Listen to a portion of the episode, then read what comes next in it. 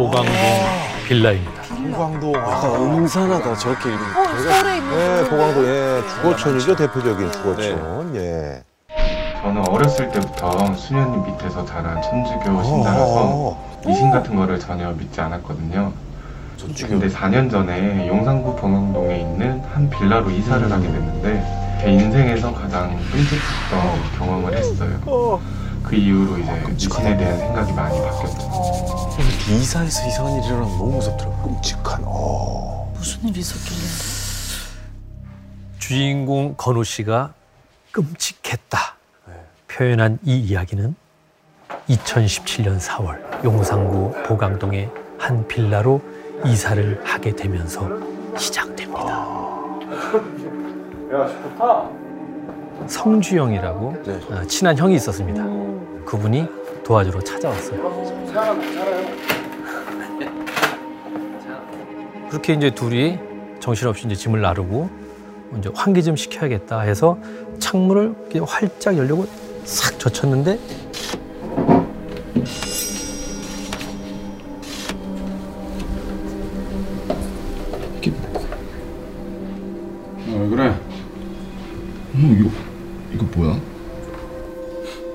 계피나무네. 이게 왜, 왜 여기 있어? 근데 뭐 계피나무는 뭐 벌레 퇴치용이 뭐 많이 쓰니까 냄새 나니까. 뭐 이제 이렇게 생각할 수가 있는데 한두 개가 아닌 거예요. 이상하다. 예, 창틀부터 시작을 해가지고 뭐 베란다 문틈, 화장실 창문 틈, 심지어는 현관 신발장 밑에까지 똑같은 계피나무가 이렇게 쌓여 있는 거예요. 이거 이거 모이면 좋게 한 60개 정도는 되고. 그좀 이상하잖아요. 뭐 이름이 이상하지. 아 그런데 계피는 뭐, 네. 뭐 벌레 때문에 그렇다고 치더라도 네. 더 이상한 게 하나 있었어요. 뭐야? 그 화장실 수납장 깊숙한 곳에서 변이 묻은 휴지 조각. 아, 너무 더럽게 불쾌하다. 손조차 이게 잘 안 닿는 곳이어서 누가 꼭 일부러 갖다 놓은 것처럼. 일부러 놨네. 고이 그게 또 휴지도 네. 고이 접혀 있는 거예요. 네, 이제 그걸 본 건우 씨가 어, 기분이 좀 찝찝했어요.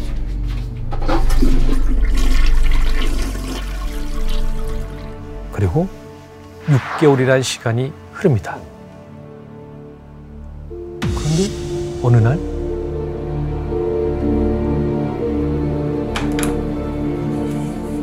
아 침에 일어났더니 집이 완전히 난장판이 된 거예요. 뭐야?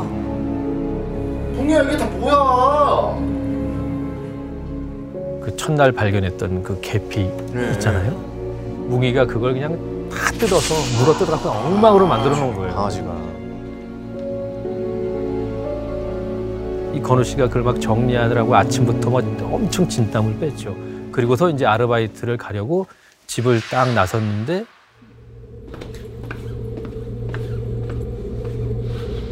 현관문 바로 앞에 까만 옷을 입은 웬 젊은 남자 한 명이 고개를 이 숙인 채 있는 거예요. 뭐야? 그래서 뭐야? 아 옆집에 온 손님인가? 근데 왜 남의 집에 서 있어? 진짜 이상하네. 딱 봤는데 없어요. 어? 어? 이게 뭐야? 그러니까 감쪽같이 사라진 거예요. 뭐지? 그 이상하다 싶었죠. 음. 그리고 이제 그날 밤 첫날 이사를 도와주겠다고 이제 성주영이 성주영. 이제 놀러 와서 음. 집에 이제 같이 들어가는 길인데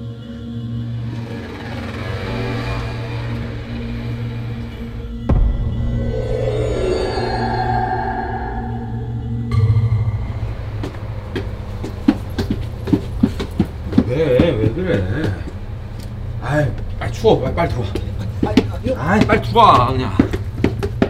그렇게 형에게 끌려 집으로 들어갔던 건우 씨가 무심코 그 남자가 있는 곳을 힐끔 쳐다봤는데 건우 씨 얼굴을 똑바로 쳐다보는 거예요.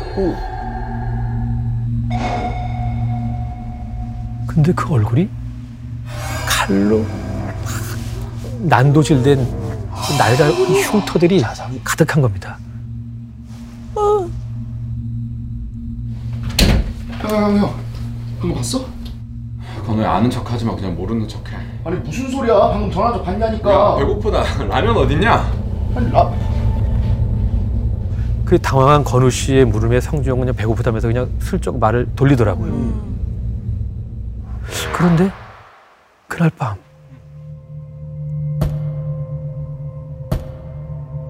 건우 씨 귓가에 쿵쿵거리는 이상한 소리가 들리는 거예요. 그 눈을 번쩍 떴는데 검은 바지를 입은 사람 다리가 보이는 거예요.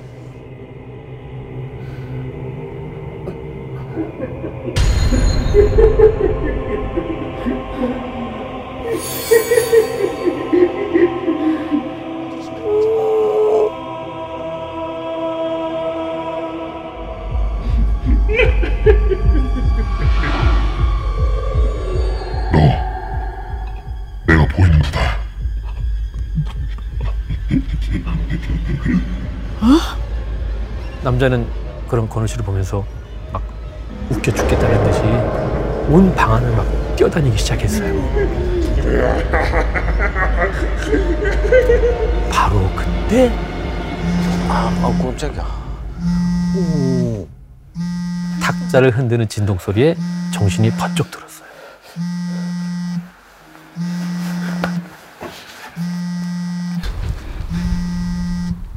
여, 여보세요? 야, 너 괜찮니? 어, 나 진짜 방금 진짜 이상한 거 봤어. 어떤 남자 얼굴 막 상처 많은 남자가 다 쳐다보고 막. 야야야야 너 혹시 그 계피나무 치웠니? 어, 어떻게 알았어? 그 강아지가 너무 물어 뜯어가지고 다 갖다 버렸는데. 그래 사실 네가 별탈 없이 잘 지내는 것 같아서 내가 얘기 안 하려고 했는데 사실 그 남자 너 이사 온 첫날부터 너네 집 앞에 계속 서 있었어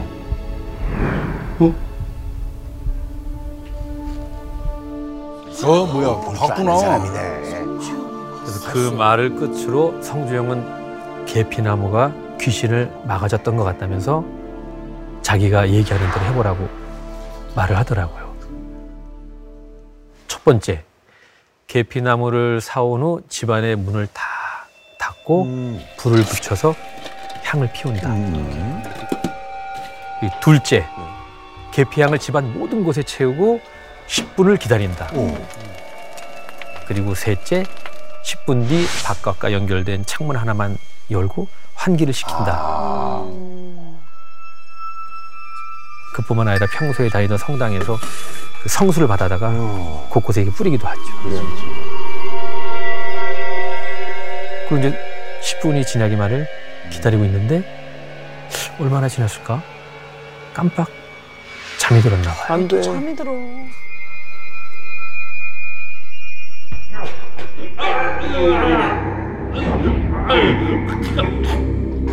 그 남자가 머리를 부여잡고 막 괴로움에 몸부림치면서 거실 바닥을 막 미친 듯이 막 기어다니고 있는 거예요.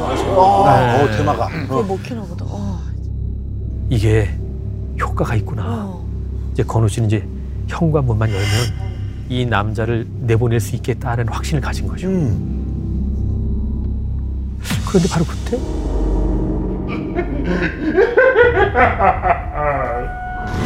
이런다고 내가 나갈 것 같아.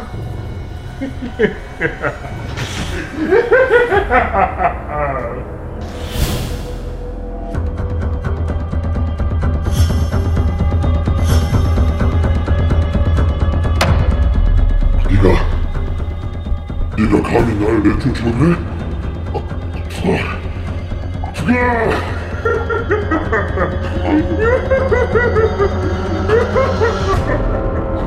그 모습에 이제 건우 씨는 기절하듯 정신을 잃었어요. 그리고 눈을 떠보니까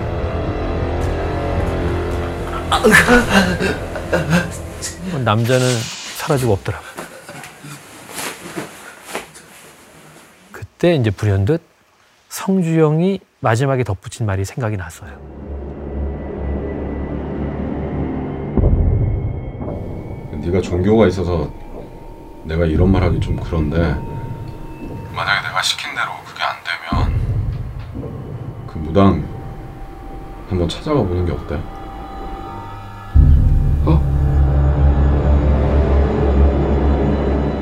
그렇게 이제 며칠 후에 고민 끝에 점찜을 닥치는 대로 전화를 막 돌리기 시작했어요.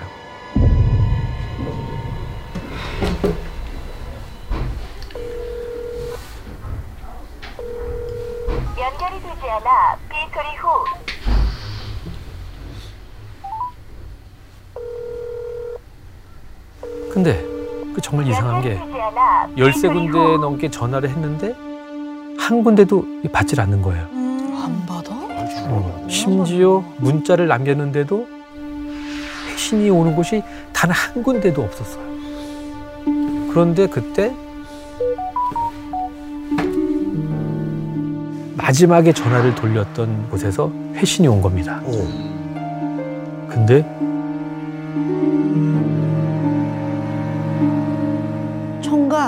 고민 들어줄게요. 꼭 들러줘요.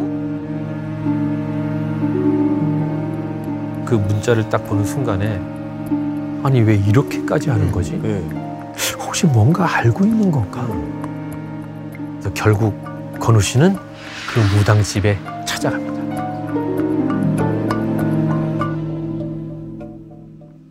남자네. 남자는? 총각한테 붙어 있는 그놈 말이야. 아, 얼굴이 엉망이네. 다 알아냈어. 근데 신기한 건 이것뿐만이 아니었어요. 예. 그 남자가 어떤 옷을 입었는지 건우 씨 집이 방이 몇 개인지 세 개인지 네. 부모님이 안 계시는 가정사까지 모든 걸 꿰뚫고 있는 거예요. 부적을 써줄 테니까 내가 말해주는 그 방법대로 붙이고 음. 꼭 갖고 다녀요.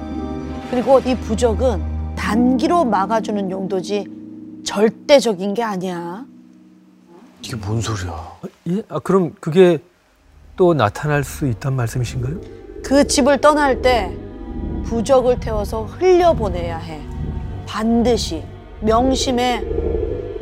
그렇게 무당에게 받은 부적은 총 17장이었어요. 너무 많은데?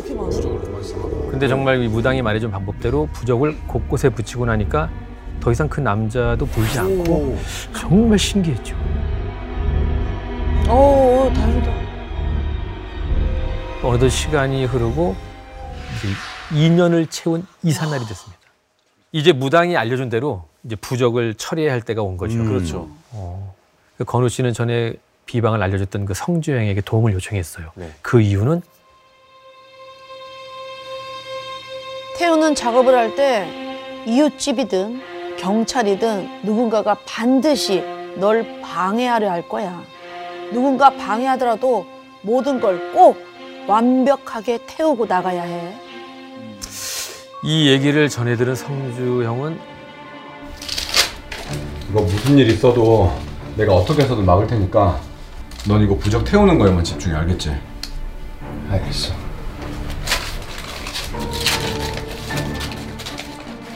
이제 집안에 있는 그 부적들을 모두 떼어낸 건우 씨는 화장실에 들어가서 문을 딱 잠그고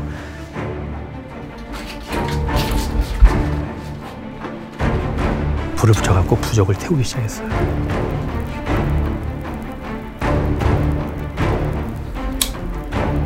뭐 그렇게 순조롭게 이제 일이 풀리는 듯 했죠.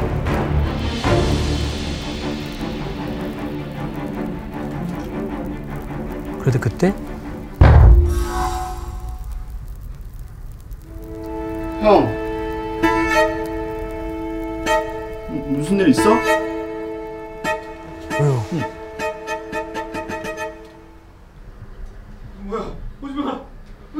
형. 오지 마. 오지 마. 내 소리야. 형 무슨 일이야? 형 대답 좀 해봐. 무슨 일 있냐고. 오지 마. 가까이 오지 마. 오지 말라니까. 무슨 일 있어도 내가 어떻게 해서든 막을 테니까 넌 이거 부적 태우는 거에만 집중해 알겠지? 아, 정신 차려 해 건우야. 빨리 태워야 돼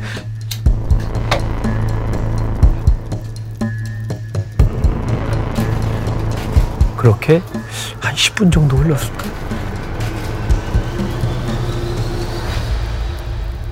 소리가 싹 멈추더니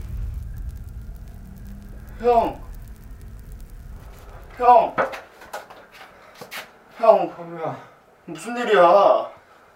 건우야 형이 다 쫓아냈어 건우야 형이 좀 다쳤어 이거 잠깐만 문 좀 열어봐봐 어? 형이 다쳤다고? 어 이상해. 아 이상해. 누군가 방해하더라도 모든 걸 꼭 완벽하게 태우고 나가야 해. 나 이거 다 태우기 전까지 나가지 말라 그랬거든. 나 이거 진짜 거의 다 태웠으니까 조금만 기다려 줘. 아니 건우야. 지금 형이 다 썼다니까 건우야. 거의 다 태웠다고 조금만 기다려 달라고. 야 형이 다 썼다고. 야 이 새끼야! 형이 다 썼대잖아! 어? 문좀 열어보라고. 이거 안 열어! 야 형이 다 썼다고. 야 이 새끼야! 야 문 열어. 야 내가 다 썼다니까 지금. 문 열어 형이 문 열, 문 열으라고 이 새끼야 내가 너 죽여버린다! 내가 너 죽여버린다! 문 열어! 다! 썼대잖아 어? 건우야! 좀 열어보라고! 문 열어! 아무도 못 오게 막아주겠다던 성주영이 갑자기 다른 사람이 된 것처럼 막 욕설을 마구 퍼오면서 문을 막 부술듯이 막 내려치는 겁니다. 어. 그리고 마지막 부적까지 제로 만드는 순간에 재빨리 변기물을 슉 하고 내렸죠. 그랬더니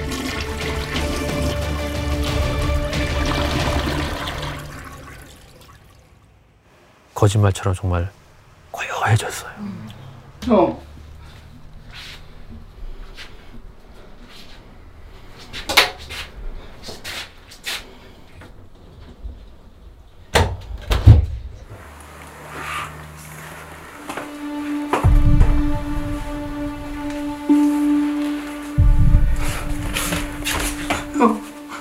괜찮아? 형.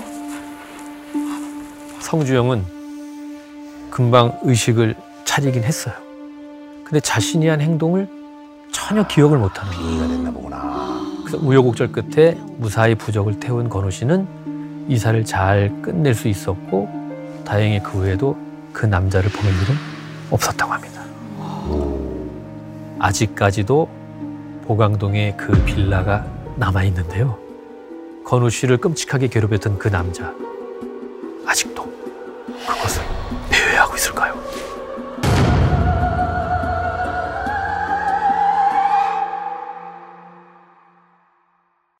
더 많은 이야기는 목요일 밤 MBC 심야 괴담회에서 들을 수 있습니다.